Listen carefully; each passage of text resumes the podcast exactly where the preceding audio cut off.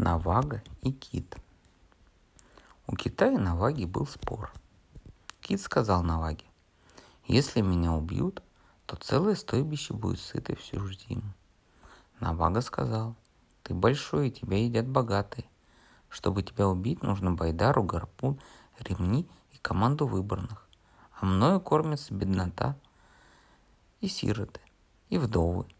Если нет, с очка сделай прорубь, палочкой взбаламуть воду, Навага голову высунет, засучивай рукава и хватай Навагу и таскай на лед».